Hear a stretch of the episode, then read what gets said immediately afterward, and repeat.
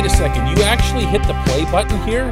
Like, you actually want to hear something about the Pittsburgh Penguins after that thing? Last night? Wow, you are you are made of tough, tough stuff. Good morning to you. Good Tuesday morning. I'm Dejan Kovacevic of DK Pittsburgh Sports. This is Daily Shot of Penguins.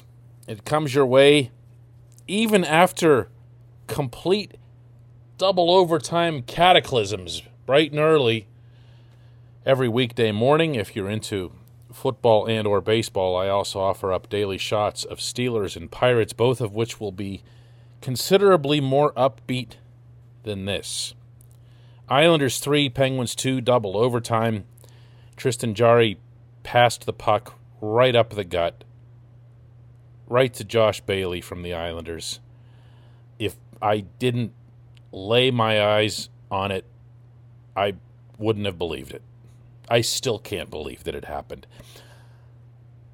I've been racking my brain now for hours trying to remember the last time I saw a goaltender choose that route from that position. Do you know what I'm talking about? Like goaltenders will occasionally try that middle breakout, but they're below the goal line and they have four checkers coming at them from either side. This this defies belief. He had a penguin to his left, he had a penguin to his right, and he had three Islanders up the middle. And he dropped the puck and tried to fire it up the middle what's the best possible outcome there? You know? What are you thinking? What, what, what? I don't know. I don't know. If you're still listening to this, then the chances are at least reasonable that you're seeking some kind of hope. That's what fandom is all about you have hope that your team can overcome. You have hope that your team can be the best, can ultimately win a championship. And when that hope is not even just pulled away, but stomped on and spat out after it's chewed up, it's tough. It's tough. I'd never covered anything like that. The only other occasion which I can remember of a home game for the Penguins presenting itself with something that deflating was the obvious case in 1993, but also when Tom Fitzgerald scored for the Panthers in 96, I, I, wouldn't even really compare or throw into this category of Evgeny Kuznetsov's breakaway goal against Matt Murray that ended the Penguins' Stanley Cup run at two because, you know, they had just won twice. You know, it didn't feel like the the end of something. It felt like, oh well, we'll get him again next year. This was something else. I mean, this wasn't an elimination. The the other three examples I gave you are elimination, but this was home ice, and this was a crowd that, by the way, and, and I'm not criticizing or anything else here. Everybody's free to feel however they want. I'm just going to try to describe it to you, okay? They were waiting on this. They were waiting on this for hours. The moment Jordan Eberle scored to tie 2 2 in the third period, Everyone was just waiting. Something's going to happen. Something's going to go wrong. And they were going to just hang on until it did. And then it did. Like that. And you're still listening. You're still listening. You think I'm going to offer hope.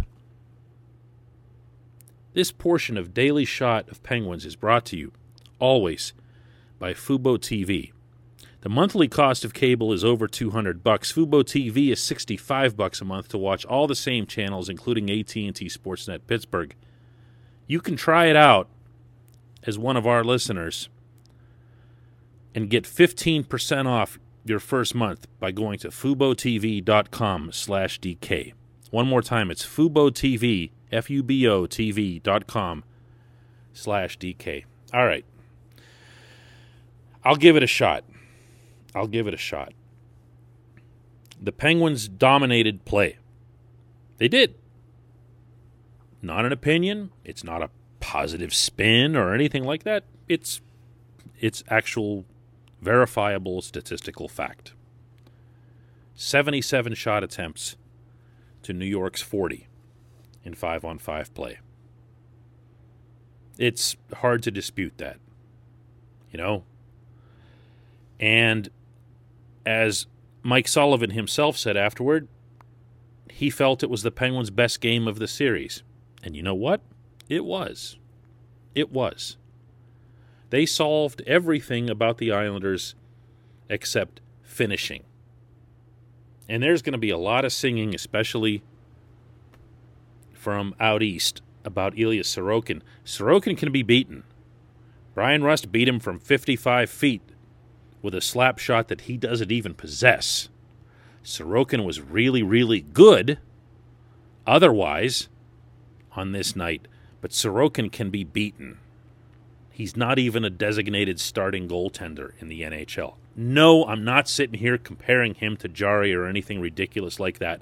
I'm just talking about this game, this performance. The Penguins dominated the Islanders. If you're looking for positives, there's that. There's that. I asked Sullivan afterward how he felt about that, independent of how it wound up. Michael, what can you take, especially from your second period, but in general, with how you guys played, dominated possession, you did almost everything that you had talked about wanting to do going into this game. Yeah, I was really proud of the team. I, I thought we played a I thought we played a, a really solid hockey game, and uh, you know all four lines were going, all six defensemen. You know Tristan made a couple of big saves for us throughout the course of the game. Uh, I was really proud of the group. I you know I, I, thought we played with some swagger. We had some confidence. We were on our toes. I thought we played a speed game. Um, you know it, it, it was unfortunate we didn't find the net a little more often, but uh, sometimes that happens in this game. So we, we've got to we've got to put it behind us. We got to look for the next one. You know, we've got to win one hockey game. That's the way I look at it. That's what I said to the players after the game. You know, we we've got we have a lot of leadership that's uh, that's been been through a lot of experiences in this league, especially in the playoffs. And uh, and so we'll just keep this thing in perspective, and, and we'll we'll go to the island. We'll put our best game on the ice. He's not lying. He's not saying that. Hey, chin up, boys. He saw it. You saw it. The Islanders saw it. Penguins players saw it. They lived it. They did everything but finish. And a good amount of that points to the fact that they didn't, here comes that term again I've been using with you now for a few days, bear down. They didn't bear down. When you have a chance to shoot, don't just flick it when you have a chance to shoot and you're Jeff Carter and all you've ever done in your whole life is shoot first, think later, don't try to pass it off to Jared McCann. Still can't believe I saw that one.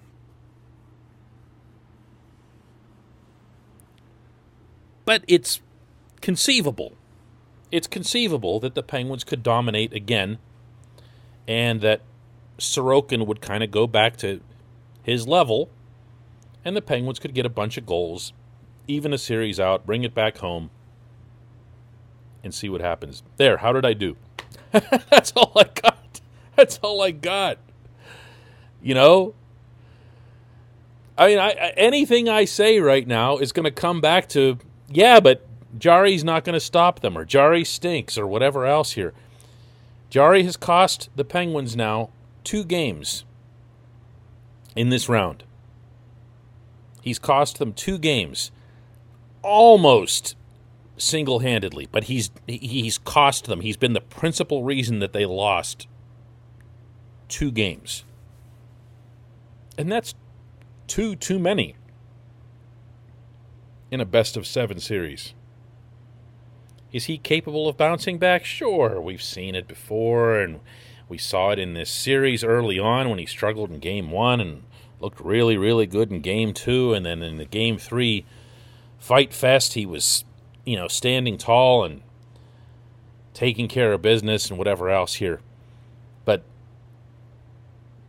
this just this just doesn't have a great feel to it. It doesn't. I guess all things are possible if you're looking for hope especially when the team that you'd be pulling for, meaning you, has dominated the other team in time of possession and other metrics because those things do matter. They are future forecasters. They're extremely accurate. The teams that do well in these statistics do well over a sustained period of time. But guess what? We're running out of that. We're running out of time in this series and maybe maybe in this era. Wow, crazy stuff, crazy stuff. When we come back, just one question.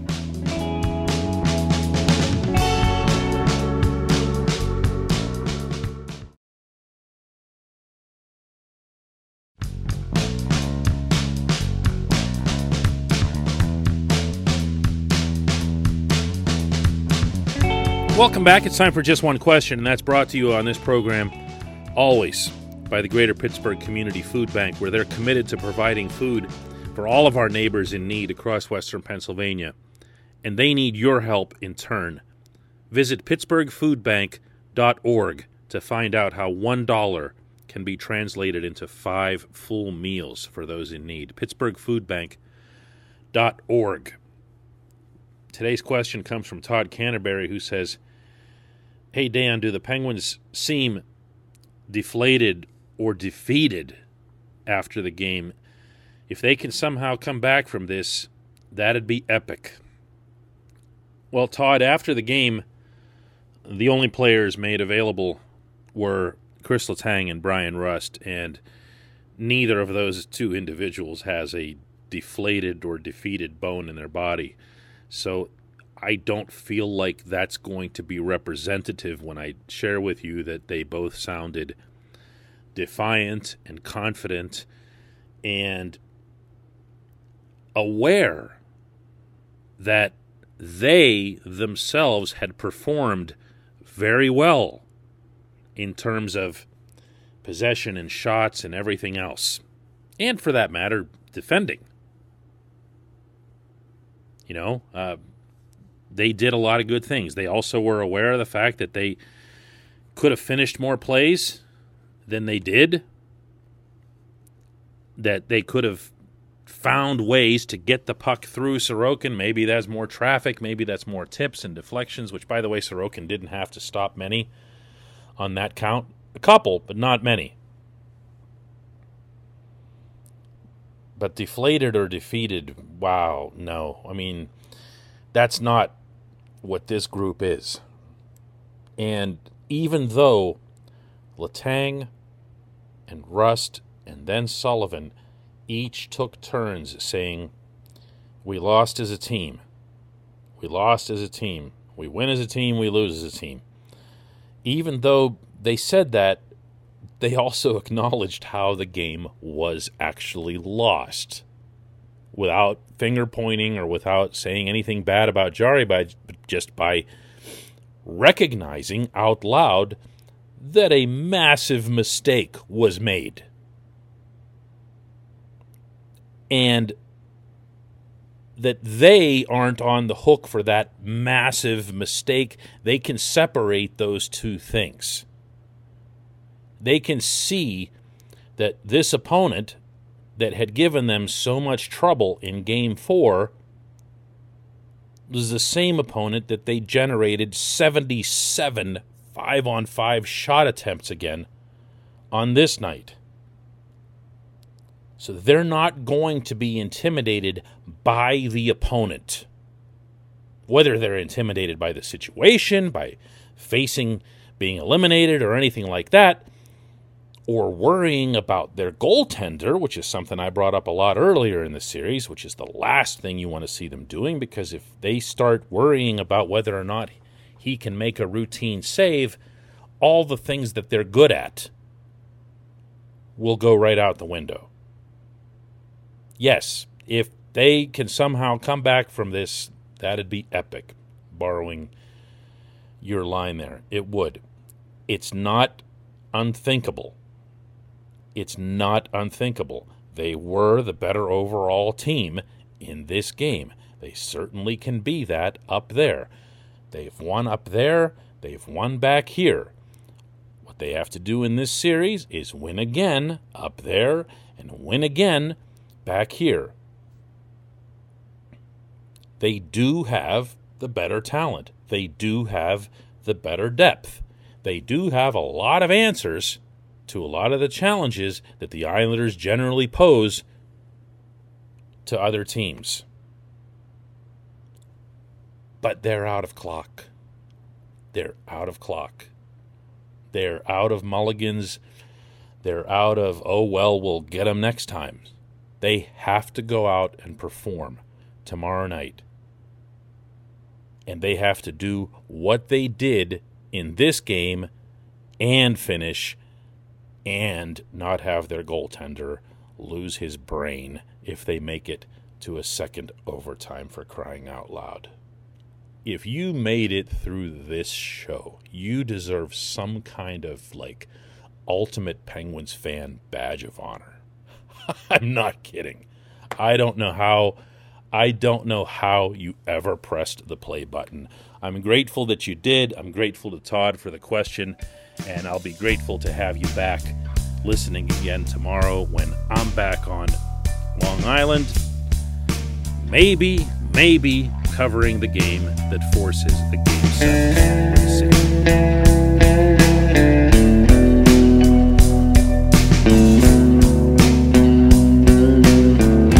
Park University in the heart of downtown Pittsburgh, they understand there's no substitute for real world experience and career building connections. Their innovative curriculum engages students with distinctive experiential learning opportunities. Point Park's pioneering co op program empowers qualified students to work in full time, paid positions with their corporate partners while earning college credits. Visit pointpark.edu/slash works to learn more. Career ready. That's the point. Point Park University your front door, your car, your gym locker, your gun.